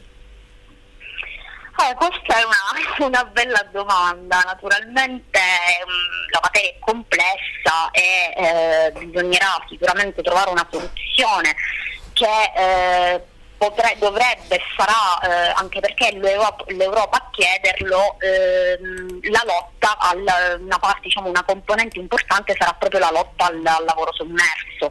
L'Europa ci impone, alla luce del P N R R e quindi dell'erogazione dei fondi, eh, di ridurre al due per cento il, tos- il tasso di occupazione regolare entro il duemilaventisei, quindi entro pochi anni, non abbiamo tantissimo tempo. Oltre questo l'Europa ci dice anche che va aumentata l'azione di vigilanza, e su questo devo, mh, abbiamo constatato che l'I N P S appare ottimista perché eh, dopo diciamo una, uno stop subito dalle eh, visite ispettive eh, a causa del Covid, che naturalmente ha un po' stravolto tutti i piani, eh, con l'immissione di nuove unità eh, grazie anche ai fondi del P N R R si riuscirà eh, per, verosimilmente a coprire eh, questa percentuale. Il problema grosso sta a quello no, del, del, dell'occupazione irregolare. Lì eh, va eh, fatto un intervento strutturale che potrebbe essere, non viene in mente, comunque un'agevolazione per eh, chi assume i neo, eh, cioè i giovani neolaureati. Eh, Sempre nella, nell'edizione di, di oggi abbiamo parlato del rapporto su net, sono tre milioni di ragazzi dai quindici ai trentaquattro anni che non studiano, non lavorano, non sono impegnati in nulla, e tre milioni cioè, sono tanti, con dati che toccano addirittura il quaranta per cento in Sicilia, una percentuale di giovani che non ha una collocazione diciamo nella società né a livello di studio né a livello di eh, mondo lavorativo. è chiaro che è una, eh, sono dati veramente allarmanti, quindi secondo me potrebbe, si potrebbe anche partire da questo, da, da trovare delle soluzioni eh, che per, a mio, modo, mio modesto modo di vedere non è il reddito di cittadinanza così come è stato strutturato, perché la logica del reddito di cittadinanza è restituire dignità alle persone e su questo io penso che nessuno abbia nulla da ridire. Il problema è che non lo si fa dando una mancia o un sussidio così, cioè lo si fa dando, offrendo la, un'opportunità lavorativa, il lavoro è quello che dà dignità alla, alla persona, il poter comunque eh, realizzare un proprio progetto o comunque lavorare e quindi eh, assumersi le, le, insomma del, seguire i propri interessi, eh, fare un po' il intraprendere un po' la strada per cui magari si è studiato, per cui si sono fatti tanti sacrifici. È, è, è chiaro che il, il reddito di cittadinanza è stata una misura mh, che magari eh, potrebbe essere sicuramente sistemata e il governo Meloni lo ha detto che eh, interverrà a riguardo. L'I N P S, tra l'altro, sempre in questo rapporto che abbiamo analizzato, eh, ha bloccato ab origine quasi cinquantottomila domande perché non soddisfavano i requisiti, quindi ha bloccato potenzialmente eh, oltre cinquantamila furbetti, perché poi è questo che, che è accaduto nel corso di questi mesi. Se ne sono scoperti tanti, tanti altri magari ancora non sono stati scoperti e è chiaro che bisogna intervenire secondo me sul, sulla questione lavoro, eh, sulla questione di una retribuzione dignitosa per i lavoratori e, e sul fatto di eh, dare opportunità soprattutto ai giovani, ma, ai giovani ma anche ai meno giovani, di poter lavorare e di poter quindi dare il proprio contributo, che non è soltanto quello proprio strettamente economico, quindi l'entrata contributiva eh, per poi diciamo accantonare il, la, la propria pensione, ma è proprio dare un contributo alla società. Certamente, mm, più o meno quanto risparmieremmo abolendo il reddito di cittadinanza? Quanto non inciderebbe più sulla spesa per il welfare di questo paese? Allora, ehm, io per quanto riguarda l'analisi che ha condotto l'I N P S si parla di, per questo per esempio cioè, se rapportiamo eh, il blocco di queste cinquantottomila domande si sono risparmiati trentatré milioni, che non è poco assolutamente, considerando che i percettori sono mh, all'incirca eh, mh, un milione e mezzo, diciamo vado un po' a memoria, eh, credo che insomma si parla di una misura abbastanza grossa, che per, ripeto, io sono dell'idea che vada mantenuta ma per una cerchia molto più ristretta, cioè con criteri molto più stringenti, per offrire un'opportunità e quindi restituire dignità a chi veramente non è nelle condizioni di poter esercitare una professione. Sicuramente. Um, una cosa però io credo che eh, dovremmo, eh, diciamo così, sottolineare a proposito di questa attenta disamina: perché la gente non vuole lavorare? Eh, questa è cioè tre milioni di net è un esercito, non è, non è un eh, fenomeno passeggero di costume. Io credo sia proprio una mh, dipenda anche da, una, da un fatto culturale eh, che, ha, che ha ripercussioni su mh, diversi aspetti della nostra società, eh, perché eh, è chiaro che eh, per molti giovani, soprattutto al sud, eh, la proposta di, una proposta di lavoro con una retribuzione mh, veramente minimi storici, se non ancora peggio, eh, se diciamo messa a confronto con un sussidio che ti dà magari anche qualcosina in più rispetto a quello che ti, eh, che ti darebbe eh, o che, ti, che si concorda col datore di lavoro, eh, è chiaro che il giovane che magari non ha tan, chissà quale ambizione opta per il sussidio e per stare in pantofole a casa. Questa è, per questo eh, ci tengo diciamo a eh, e rimarco questo discorso del reddito di cittadinanza, perché eh, ha messo nelle condizioni tantissime persone che potrebbero tranquille, che non hanno un impedimento fisico, una disabilità eh, o una qualsiasi, qualsiasi altro tipo di problematica oggettiva lavorativa che non gli consente di svolgere un lavoro. Eh, così come è stato strutturato e così come è stato pensato non è una misura idonea, non è una misura adeguata, eh, perché eh, se pensiamo appunto che eh, a, a parte il fatto che poi eh, al di là del fatto che queste domande siano state bloccate prima perché possibilmente nello stesso nucleo familiare avevano fatto richiesta a più persone, cioè c'è sempre quel furbetto che tenta di eh, se però lo Stato mette nelle condizioni di poterlo fare, cioè il furbetto eh, cerca di pr- curare i propri interessi in qualche modo, quindi se si eh, stringono un po' i criteri e si dà veramente un supporto e un'assistenza a chi ha bisogno, e eh, naturalmente si dovrebbe mh, lavorare molto sui centri per l'impiego, certo, che dovrebbero essere eh, proprio il, il punto mh, di congiunzione tra il mondo del lavoro e il, la, la persona che non ha un'occupazione o che l'ha persa, peggio ancora. Eh, e, e lì sta un altro grande eh, inghippo del sistema reddito di cittadinanza, perché è venuta d'altra parte a mancare una componente fondamentale che è proprio l'assistenza che offre il, che doveva offrire il centro per l'impiego per appunto proporre le varie offerte di lavoro e quindi collocare queste persone. Cioè la misura del reddito di cittadinanza non era una cosa, cioè doveva essere per la gran parte maggior, ma, maggioranza delle persone aventi diritto, doveva essere una misura eh, che accompagnasse poi un inserimento, che desse un supporto ma in diciamo in prospettiva di trovare poi un'occupazione che quindi potesse rendere autonoma la persona. Così non è stato.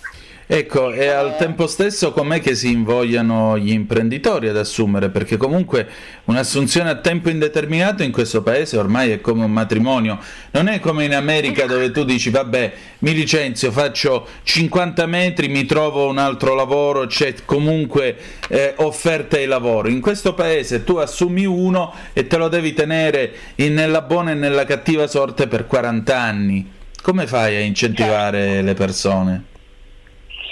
Ma eh, sicuramente eh, io credo che eh, sia eh, c'è un discorso di fondo che è quello sulla tassazione che eh, poi devono diciamo affrontare il, i datori di lavoro, che sono, noi abbiamo i più alti forse tassi di, di, diciamo, di trattenute e di, di costo proprio del lavoro. Il, un datore di lavoro paga uno, che paga uno stipendio eh, netto a, una, a un dipendente sugli sparo una cifra a caso, millecinquecento euro, ma il datore di lavoro ne paga quasi il doppio, cioè ha un costo che è quasi pari al doppio di quello che poi effettivamente il dipendente percepisce, e quindi è chiaro che si deve, si dovrebbe intervenire su questo aspetto con eh, del, una... Mh, Una, una decontribuzione o comunque degli sgravi fiscali per chi assume, sono stati introdotti negli ultimi anni, magari è chiaro poi che devi trovare i fondi, cioè, per sopperire, quindi mi rendo conto che è un tema molto, molto complesso, però per invogliare è chiaro che il datore di lavoro deve avere anche un po', mh, diciamo, deve anche un po' respirare, perché come dicevi tu, se fare un contratto a tempo indeterminato poi ti comporta dei costi eh, altissimi proprio di, eh, di gestione del, del rapporto di lavoro, è chiaro che il, il datore di lavoro ci pensa dieci volte prima di assumere, allora magari trova l'escamotage del contratto da apprendista, che dove magari appunto ci sono degli sgravi fiscali, e, e poi non, è, non, è, non, non penso di svelare il, un segreto di Fatima, quando poi il contratto di apprendista finisce difficilmente poi si trasforma in un contratto a tempo indeterminato, perché magari l'inter si ripete con un'altra persona. Ma non voglio con questo dire che il datore di lavoro è cattivo, è chiaro che deve in qualche modo tutelare anche però gli interessi della propria azienda, quindi dovrebbe essere messo nelle condizioni eh, fiscali e contributive di eh, poter eh, assumere con, senza avere un fardello sopra, sopra, sopra la testa, che, che quindi fa, insomma, deve far, con cui poi deve fare i conti sostanzialmente. Certo. Eh, Paola, io intanto ti ringrazio del tempo che mi hai dedicato. Chiudiamo con eh, un'ultima domanda. Eh, sulla base di quello, dei dati che abbiamo visto, che finanziaria ci possiamo aspettare e che duemilaventitré ci possiamo aspettare in questo settore? È il, una finanziaria che ci, che su cui il governo sta lavorando non ha grandi spazi, diciamo, di, di manovra, nel senso che il, la presidente, il presidente Meloni lo ha lo ha ribadito più volte che non vuole ehm, creare scostamenti di bilancio, quindi sarà secondo me una legge di bilancio abbastanza stringata, eh, perché le spese anche, e, e mi riferisco eh, essenzialmente al discorso sulla, sul tema delle pensioni. Il trentuno dicembre scadono delle misure introdotte in questi anni, che sono quota centodue, che è l'opzione donna e ape sociale, eh, e che, che hanno dei costi e che chiaramente bisogna capire che cosa, eh, che, quale, a, a che destino, insomma, che destino da, dare a queste, a queste misure. Eh, la ministra del lavoro ha già anticipato che quota centodue probabilmente, diciamo, è stata scartata, come dicevo prima, eh, sarà eh, più plausibile l'opzione quota quarantuno. È chiaro che eh, sarà una manovra che, eh, contemplando eh, la, la spesa delle pensioni, che comunque aumenta e che sappiamo già che aumenterà, perché l'inflazione che quest'anno si è registrata è un'inflazione, diciamo, di, di un certo tipo, e l'otto per cento della spesa pensionistica in più, appunto, come dicevo prima, vogliono dire ventitré miliardi e mezzo, che non sono proprio spicci. Quindi è chiaro che eh, sarà è una, pro, è una dura prova quella che dovrà affrontare il neogoverno appena insediato. Eh, non ha i, i tempi delle vacche grasse, diciamo, sono già finiti da un pezzo, e quindi bisogna un po' tirare la cinghia. Purtroppo eh, vedo solo questa come, come soluzione possibile. Che Dio ce la mandi buona, allora. Grazie Paola. Esatto. Grazie a voi. C'è un equilibrio tra tutte le cose. Luce e ombra. Bene e male. Non ci saranno più regole. Il popolo si sta sollevando. Se quell'equilibrio viene turbato, l'universo lo corregge. Ogni sabato, ore sedici. Ogni domenica, ore quattordici. Il grande cinema. Movie Time con Vincent. Il mondo ha di nuovo bisogno di te, della tua magia. L'intrattenimento, l'azione, l'avventura. Movie Time, la magia del cinema. Dentro l'ignoto. Quella è la destinazione. Radio Libertà, vi aspettiamo. Direi che siamo alla resa dei conti. Stai ascoltando Radio Libertà, la tua voce libera, senza filtri né censure, la tua radio. Vabbè, ma allora mi state provocando, stavate passando Man- Money dei Pink Floyd, che io adoro, per me ci sono. Prima i Pink Floyd e poi arriva la musica, poi mi mettete Guccini. E per forza... Devo, per me è un dovere, capite di cosa parlo? Per me è un dovere, perché è una radio e la musica è importante. Già vi ho eh, espresso il mio pensiero in precedenza qualche tempo fa.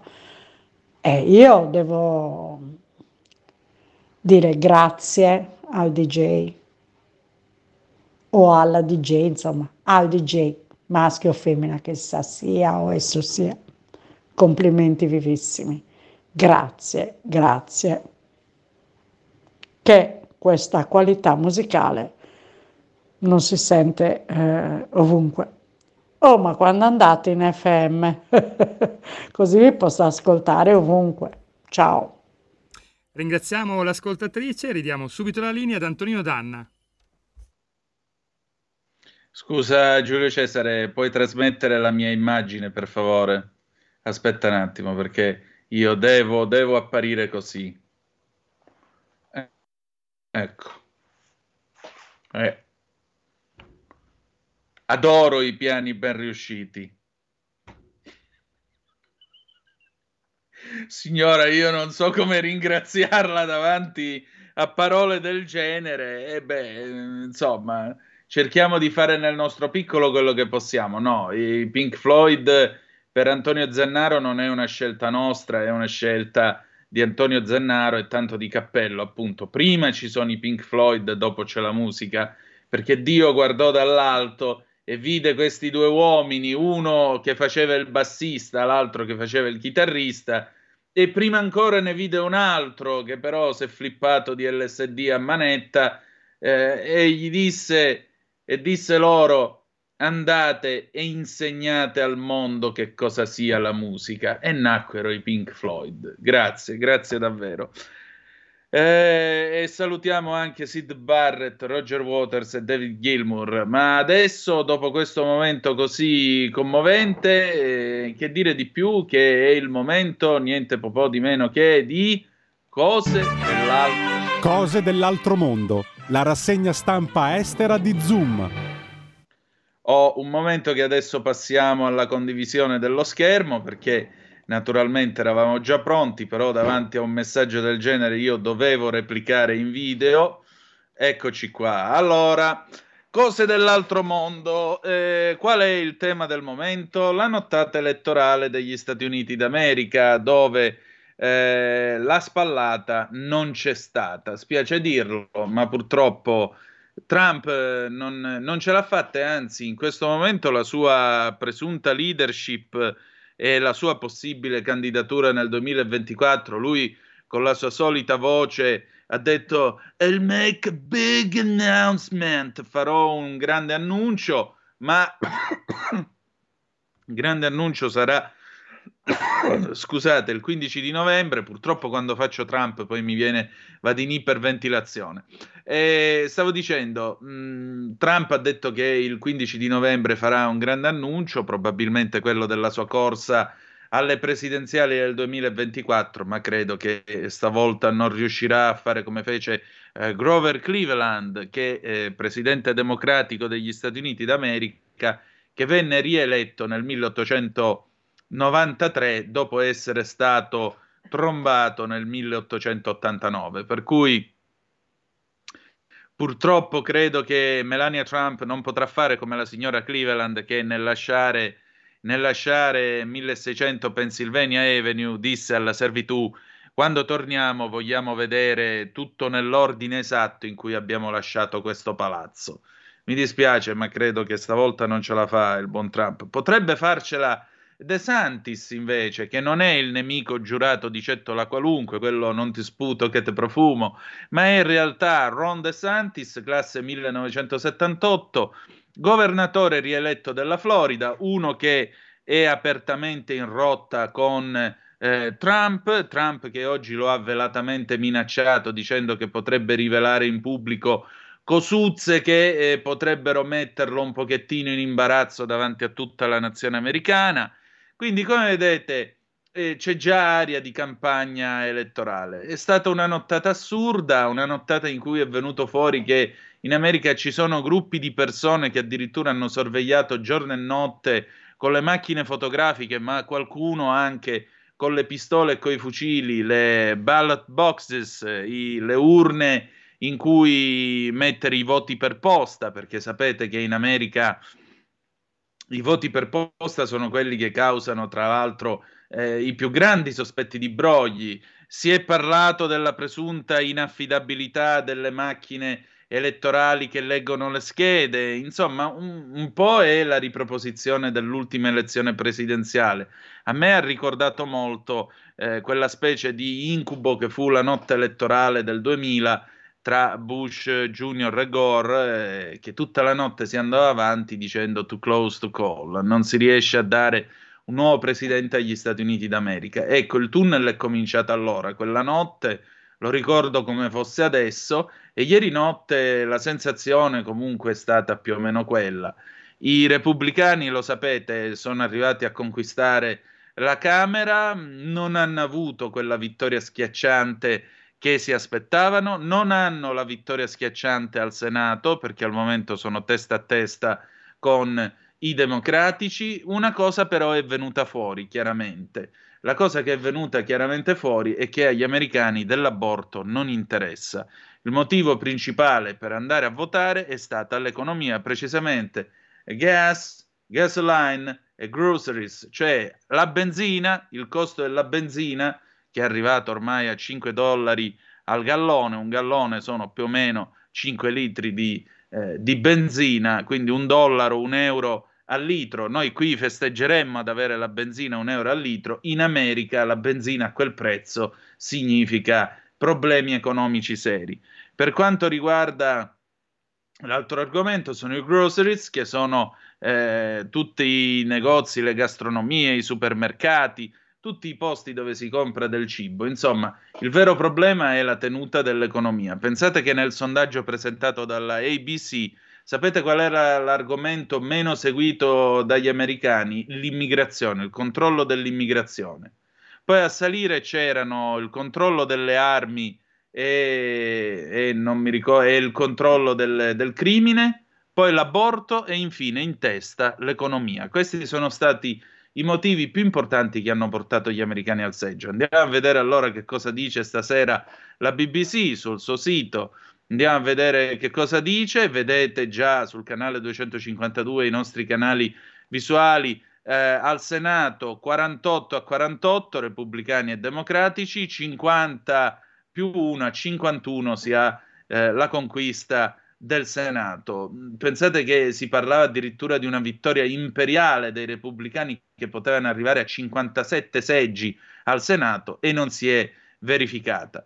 Alla Camera, su quattrocentotrentacinque eh, posti in palio, siamo a centottantasette per i democratici, duecentotré per i repubblicani, la maggioranza è a duecentodiciotto. Pare che i repubblicani possano chiudere a duecentoventuno duecentoventidue, comunque qualcosina più della soglia di maggioranza, ma non comunque quei cinque seggi che potrebbero garantire eh, effettivamente la possibilità di un saldo controllo Sul, sulla Camera dei rappresentanti, che è l'equivalente della nostra Camera dei deputati qua in Italia. Cosa dicono, cosa dicono le notizie? Nelle elezioni di midterm vengono resi pubblici i risultati ora dopo ora. Il controllo del Congresso al momento si trova in un testa a testa e, e in bilico sostanzialmente sui piatti della, sulle, sui piatti della bilancia. I repubblicani potrebbero prendere il controllo della Camera dei rappresentanti, ma per quanto si parla, per quanto riguarda la lotta per il Senato, siamo sul filo del rasoio. Il democratico John Fetterman, che aveva sofferto di un infarto nel mese di maggio, ha sconfitto il suo eh, concorrente repubblicano Mehmet Oz e, e in questo caso ha conquistato e ha, rival- ha rovesciato un posto chiave al Senato per la Pennsylvania. Il dottor Oz, tra l'altro, è diventato famoso come star televisiva, perché lui andava a parlare di medicina e salute da Oprah Winfrey, che è la Maria De Filippi americana, personaggio peraltro che è sempre stato democratico, per cui difatti lei lo aveva anche detto pubblicamente che non avrebbe votato per lui. Fetterman è uno che quando è andato a tenere il suo convegno, eh, che è andato a tenere il suo dibattito contro Oz, non riusciva a volte ad articolare bene il senso compiuto, perché oltre ad aver avuto eh, l'infarto soffre dei postumi di un ictus. Quindi quest'uomo alto peraltro più di due metri, pare, pare un armadio, Fetterman completamente pelato col pizzetto, eppure ce l'ha fatta. Il risultato poi, dice ancora la B B C, di tre Eh, testa a testa decideranno che ancora devono, dec- che devono decidere tutta la sorte dell'elezione. Al momento non sono ancora chiari, perché sono ancora in bilico la Georgia, il Nevada e l'Arizona. Se i democratici perdono il controllo di entrambe le Camere del Congresso, i repubblicani bloccheranno l'agenda del presidente Joe Biden. In Kentucky gli elettori hanno respinto un emendamento che avrebbe rimosso il diritto d'aborto dalla Costituzione. Nel frattempo il governatore della Florida, Ron DeSantis, possibile candidato alla corsa alle presidenziali del duemilaventiquattro, ha vinto con un ampio consenso e quindi resterà al suo posto.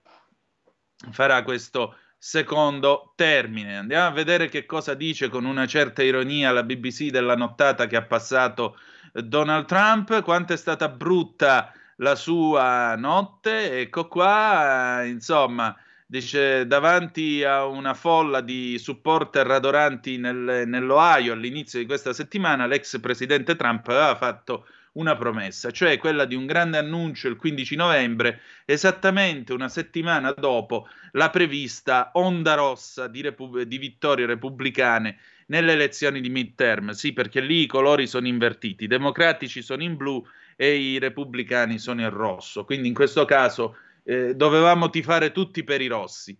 E, e, e dice: questa promessa per tanti osservatori sarebbe come una sorta di prova del nove della sua influenza sul partito. L'onda purtroppo si è, si è mo- ha mostrato essere poco più che uno sciacquettio. Eh, l'annuncio di Trump, molto probabilmente eh, inteso appunto in tema di corsa alle presidenziali duemilaventiquattro, arriverà dopo un'elezione nel corso della quale molti dei suoi candidati che sono stati ampia- apertamente appoggiati da lui, non hanno ottenuto risultati apprezzabili. Uno di questi è il candidato in Georgia, Walker, il quale eh, ieri notte eh, ha cominciato lentamente e poi è arrivato in un testa a testa con il candidato democratico al Senato. Mentre invece il governatore uscente, che si chiama Kemp, del repubblicano, è stato ampiamente rieletto, e pensate che Kemp è uno dei nemici di Trump, perché quando Trump gli aveva chiesto il riconteggio dei voti alle elezioni presidenziali, lui si era rifiutato. E quindi la gente, tra l'altro in Georgia, molto probabilmente ha fatto voto disgiunto. Per il governatore ha votato per il repubblicano e probabilmente ha votato democratico per il Senato. Vedremo, lo vedremo comunque, perché tra l'altro stanno mh, contando pure i voti arrivati per posta. Pensate che l'Arizona finirà tra eh, sabato e domenica. Immaginate che sistema elettorale. Provate a immaginare in Italia un sistema elettorale del genere. O oh, eh, il fatto appunto che i candidati di Trump non abbiano avuto buoni risultati hanno eh, diciamo, ha messo in discussione la possibilità di continuare a portare avanti l'ideologia del MAGA, Make America Great Again, cioè di eh, rendere di nuovo l'America grande come un tempo, che è la bandiera di Trump. Forse molto più preoccupanti per l'ex presidente sono stati gli importanti successi del governatore della Florida e potenziale appunto rivale per il duemilaventiquattro Ron DeSantis, che ha celebrato una vittoria epocale nella sua eh, corsa alla rielezione, mentre le tensioni con Trump sono venute fuori alla ribalta. Diamo un'occhiata allora come sono andate eh, le elezioni midterm per Trump, che cosa possono significare per il eh, suo futuro. Già che ci siamo, a proposito della questione, DeSantis, eh, quarantaquattro anni, ha avuto una vittoria a valanga con un eh, vantaggio di venti punti percentuali sullo sfidante ehm, democratico Charlie Crist, incluso una chiara maggioranza tra gli elettori latinoamericani, e questo è molto interessante come dato. Quattro anni fa, mh, al confronto, vinse con poco più Eh, di metà, eh, di mezzo punto percentuale. La vittoria inoltre in- accenderà ulteriori speculazioni su una potenziale corsa presidenziale al duemilaventiquattro. Alla sua festa per la vittoria domenica no- eh, ieri notte a Tampa, i suoi supporter hanno cantato altri due anni, chiaramente sottolineando Eh, il fatto che appunto due, altri due anni, perché poi dopo se ne va alla Casa Bianca, e quindi sottolineando l'appeal di un uomo che alcuni giornalisti e osservatori repubblicani hanno soprannominato il Trump con, eh, con della sostanza interiore, o anche Trump due punto zero, insomma il Trump quello con gli attributi. Tra quelli che ora vedono DeSantis come un eh, più forte eh, competitore per la Casa Bianca rispetto a mister Trump c'è Mike Cernovich, un commentatore di estrema destra che una volta veniva definito dalla rivista americana Politico come la cheerleader più, indi- più infaticabile di Trump. Ecco, che cosa ha detto Cernovich? Ha detto che Trump ha zero possibilità nelle elezioni del duemilaventiquattro in generale. Dopo stanotte eh, questo argomento non è nemmeno oggetto di discussione. De Santis va candidato nel duemilaventiquattro oppure dovremo accettare la sconfitta totale. La, pospe- la prospettiva mh, di eh, confrontarsi con eh, De Santis eh, entro due anni non è una prospettiva scartata a priori da Trump, che ha avvisato che De Santis si potrebbe fare molto molto male e che Trump potrebbe, potrebbe rivelare delle cose su De Santis che potrebbero non essere molto gradevoli.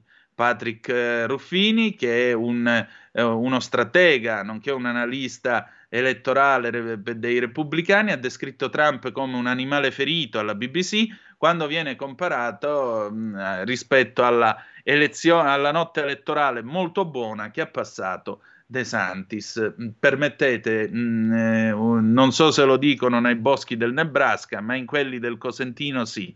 Ricordatevi che il cinghiale ferito azzanna tutti. E l'animale ferito a livello politico, il cinghiale politico, stasera si chiama Donald Trump. Per cui io non so nel Nebraska come dicano, ma a Cosenza dicono così, che il cinghiale ferito azzanna tutti. Passiamo adesso alla TASS, la TASS che annuncia il ritiro delle truppe russe da Kherson e oltre la linea del fiume Dnipro.